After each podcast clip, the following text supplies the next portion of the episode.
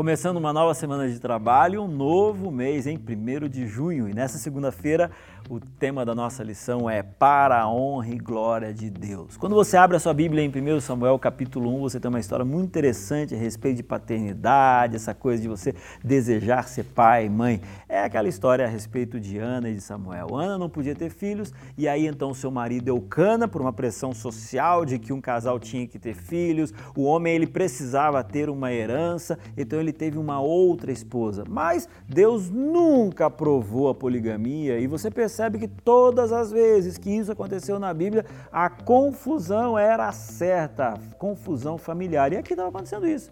Penina, a segunda esposa de Eucana, começava agora a tirar satisfação de Ana, a humilhar a Ana. E isso trazia muita tristeza para Ana, como mulher, como esposa, como uma pessoa da sociedade. E aí então ela foi para o templo. E ali ela chorou, ela pediu, e ali ela estava ajoelhada, ao ponto de que então o sacerdote olhou e falou: se essa mulher tá louca, ela tá bêbada. Ela falou: não, eu quero ter um filho. Sabe? De repente você é casado e casada e vocês não conseguem ter filhos. Entenda que no mundo de pecado em que nós temos, de vez em quando isso acontece por uma questão biológica, uma questão emocional. Para alguns casos, existe sim tratamento. Se você pode, busque a solução. Agora, se você não tiver uma solução, eu queria que você focasse em dois pontos. Primeiro, de que a tua vida não pode se resumir em um ponto para ser dali é, o reflexo da toda felicidade e realização de quem você é.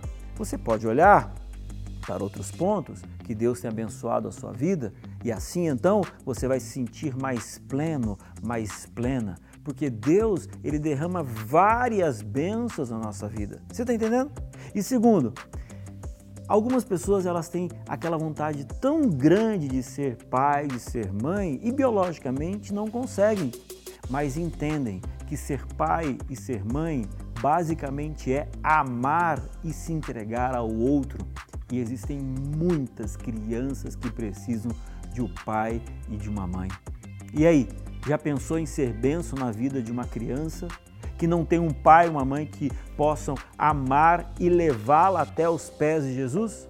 Porque basicamente, o objetivo de um pai e de uma mãe é amar uma criança e levá-la aos pés do Salvador.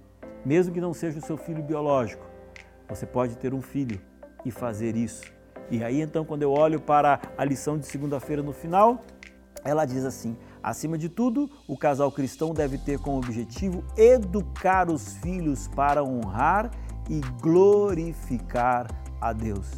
Seja um filho biológico ou seja um filho adotado, seja você uma bênção na vida de uma criança.